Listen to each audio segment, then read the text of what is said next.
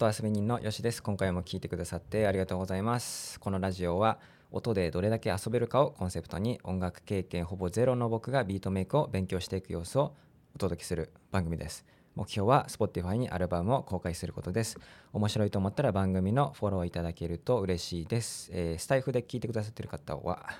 いつもねここ早口になるんですけどはい、スタイフで、え聞いてる場合はですね、レターもお待ちしています。最新情報は Twitter で更新してます。はい、ということで、えー、今日も始めていきたいと思います。えー、ちょっとね、数日前からね、あの、Amazon で、東京ヴァンパイアホテルっていうね、Amazon オリジナルの、えー、ソノシオン監督のものを見始めて、結構ね、面白いんですけど、ちょっとね、レビューがあんまり良くなくて、見るの躊躇してたんですよ。何がしたいのかわからないみたいなレビューがあったりとか、まあ、でも見てみたらね、まあ、ちょっとグロい系なんですけどこの監督が好き勝手やってなんだろうなんかこの自由にやってる感じがあってね。まあまあまあまあそんなハードルも上げずに見れてるんで、うん、面白いかなっていう感じですね。あとあの韓流ドラマ僕ネットフリでスタートアップ今見てるんですけどはい残すところあとエピソード2個ぐらいで終盤になってきましたね。もうこれねスタートアップっていう名前なんですけどスタートアップっていう皮をかぶった恋愛ドラマですね。うんあのまあまあ面白いんですけどね。そんなにねシリコンバレーっていう、え、ドラマありますけど、えー、それ結構ね濃いんですよ。スタートアップスタートアップみたいな感じで。これはね結構恋愛的な要素が多いですね。まあでもスタートアップの要素もちゃんと入っててよくできてるなっていう感じでまあ毎日少しずつ見ております。もうちょっとで終わりますね。はい。でねあのちょっとね昨日ね僕猫踏んじゃっとちょっと結構練習してましてあの今までピアノ練習ね1週間ぐらいしてきててまあ今日で、えー、もうすぐ2週間かな2週間弱みたいな感じなんですけどちょっと曲弾きたいなと思って昨日ねずっと猫踏んじゃったを練習してたのでちょっと弾いていいですか？これ、ね、緊張するな。ちょっとねじゃあ弾きますね。本番に弱いんですけどじゃあ弾きます。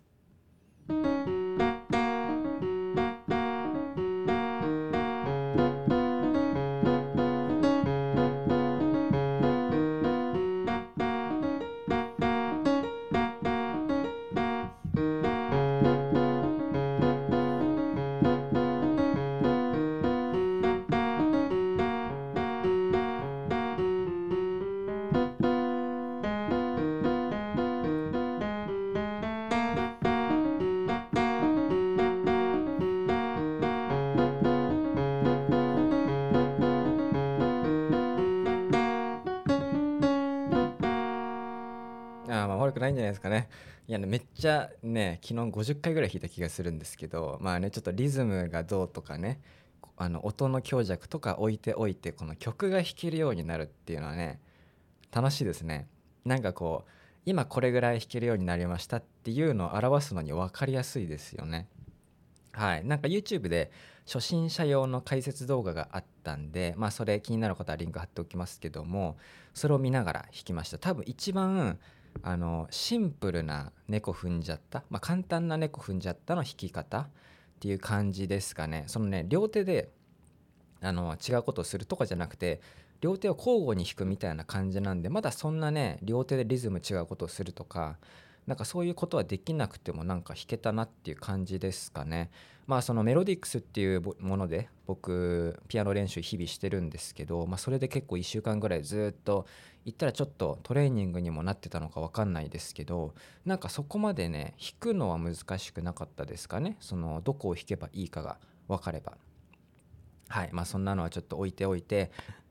はい。置いておいてですね。えー、っと今日はですね何のえー、っとあれかな？あ BGM の話かな？あのー、まあちょっとその本題に少しずつ近づいていきながら話していきたいんですけどもまあ僕ビートメイク始めて2週間弱経つんですよ。であのまあ、ノートにちょっとすでに書いたことでもあるんですけどこの、まあ、1週間ちょっとやって思うのが本当にねそのツールが本当今めちゃくちゃ便利だし言ったらスマホでも音楽作れるんですよね。まあ、だからこの音楽を作りたいって思ってそれを自発的に自分でどうやって作るんだろうって調べたらもういろんなアプリとかツールとか、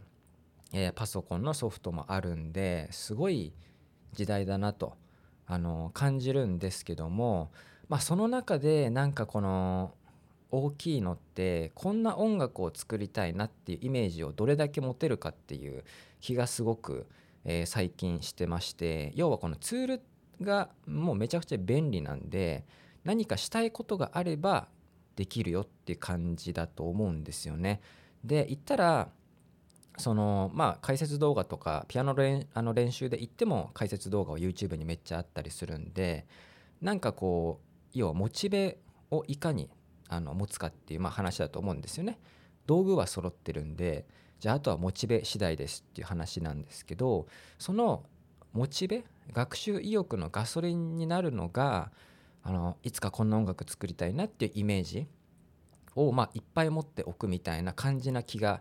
してますね。うん、だからいくらツールが便利になってもじゃあそれを使って何をしたいのかっていうそこのあのまあかっこよく言ったらビジョンっていう話になるんですけどまああのこういう音楽いつか作りたいなっていうネタをどれだけ自分の中で妄想してそれに向かって練習できるかっていう感じな気がしますね。まあもちろんその継続っていう話だと思うんで僕はまだ1週間ちょっと1ヶ月もやってないんでまだまだ全然ね始まったばっかりなんでまあ継続あるのみっていうところはもちろん入ってくるとは思うんですけどまあツールがこんだけ便利な中でじゃあそれを使って自分は何を作りたいんだろうっていうそこのイメージをどれだけ持てるかでまあそれがガソリンになってどんどん学習意欲が増えていくみたいなそんな気がしてますね。でなんか僕がその作ってみたい音楽のイメージっていうとまあちょっと前に話したんですけど、まあ、トレント・レズナーっていう人が音楽、えー、映画の音楽を結構使使ってるじゃないですか作ってる、うん、映画の音楽を最近作ってるんですごくいいなと思ったりとかあとベイパーウェーブっていう音楽ジャンルめちゃくちゃ最近ハマってるんで、えー、そういう音楽いいなって思ったりとかっていうイメージはねあるんですけどこういう音楽を作りたいっていうのはこれはちょっとねハードルが高い気がするんです言ったらプロがね作ってるものなんでもちろんいつかそこに行きたいっていうねあのこのなんだろう道としてマイルストーンとしては先に置いておきたいんですけどもそれをねあの今僕がイメージを持っても遠すぎるっていう感じがあるんで最近結構いろんなポッドキャストをまあ聞いてるんですよ。まああのこのビートメイクする前からポッドキャストとか結構聞いてるんですけど最近はあのどんな BGM 使ってるんだろうなとかあこういう話をする時にこういう BGM 流してるなとかなんかそういう感じで結構聞いてるんですよで今回のそのあの本題 BGM の話になるんですけどあの最近思うのがその BGM といわゆる音楽曲を作るっていうのはなんかハードルが違うっていうかなんか結構違うものなんだなっていうのを改めて思ってるんですよね。まあそのバックグラウンドミュージック、まあ、BGM ってバックグラウンドで流す音楽っていうことなのでそこにメインの例えば、えー、まあ、トークする人がいてその人の声があってそこに寄り添う音楽が、ま、BGM だと、ま、バックグラウンドで流す。まあもちろんね、まあ、脇役みたいな感じででもま大事な脇役なので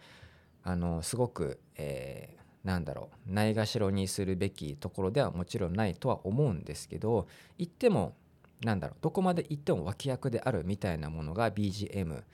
だと思うんですよね。で曲となると、まあ、僕の中で今回ここで音楽っていう言い方かな、まあ、曲っていう言い方にしますか、まあ、曲ってなるともうそれだけを聞くことが前提になるじゃないですか。言ったら Spotify に曲を上げるっていうのはまあ、その曲を聴いてもらう、まあ、その曲だけを聴いてもらうことが前提になるので、まあ、もちろんそのなんか料理しながら聴くとかランニングしながら聴くとかっていうのはあるのかもしれないですけどその曲だけしか流れないっていうことなんでクオリティがすぐバレるだろうなっていう感じですよね。だから、まあ、その曲を作るっていうのは僕の今の頭の中では曲を作るのはなんか一番難しいでその手前に BGM を作るっていうものがあるのかなっていう感じがしていてだからまず僕はあの BGM をいろいろ自分なりに作ってみていろんなパターンを作ってみてそうやってこうスキルを積み重ねていく中で最終的に Spotify に上げられるようなこう曲を作れるように、まあ、そこにこうなんか続いていけばいいかなっていう感じですね。まあ曲ってそもそも何なのかとか音楽ってそもそも何なのかっていう定義の話になると全然変わっちゃうんで、まあ、そこはねちょっと今回は触れずにいきますけども、まあ、あくまで僕の感覚としてあの音楽のストリーミングサービスに曲を上げるっていうことと、えー、自分がトークするっていう前提でその後ろに流す音楽っていう意味でのあの BGM っていう、まあ、この2つ曲と BGM はなんか全然違うものだなと。で BGM はとりあえず、えー、なんか最初その手前のステップとしてなんか気軽に、えー、なんか練習として作りやすいなって思いますね、まあ、もちろんその BGM の中でもクオリティが高い低いとか、まあ、そこはもうあのピンキリっていうのはあるとは思うんですけどはい。まあ、そんな感じで僕はちょっととりあえず曲を作りたいっていうよりかはちょっと BGM を作っていきたいなと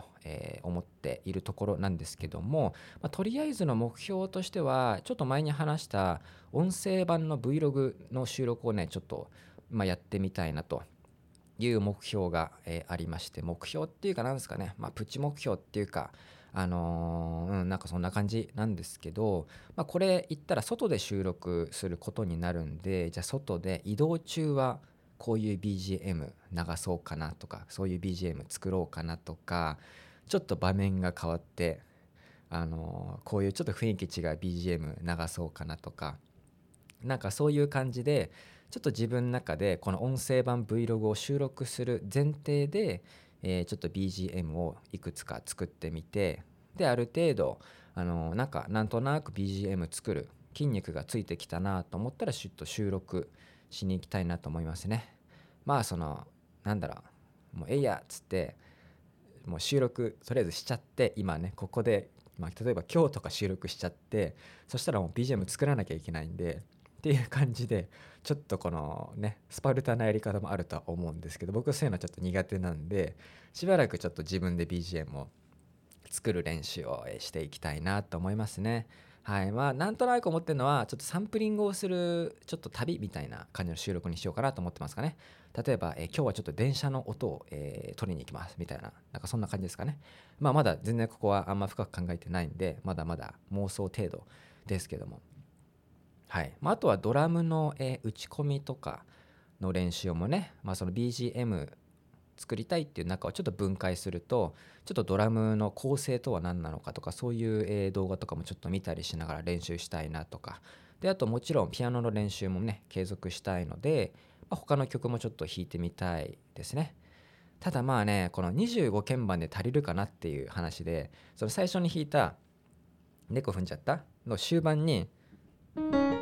って上がるんですよね。で本当はこの先この音もっと上がるんですけど僕の鍵盤もう先に何もないのであのー、ねそれをこっちじゃなくてこう下げて弾いたりとかしてるんですけどやっぱり鍵盤が少ないとね練習できる範囲は限られるんでまあこの今ある機材でずっと満足するかもしれないしもしかしたらちょっと60なんだろう60鍵盤以上とか88鍵盤とかですか？なんかもっと長いの欲しいってなるかもしれないしまあそれはちょっとこれからねやってみてって感じですかね。はいということで今回は、えー、まあ BGM と曲はなんかちょっとこう種類が違うよねっていう話をしました、うん、BGM はこうちょっと脇役的なものなんで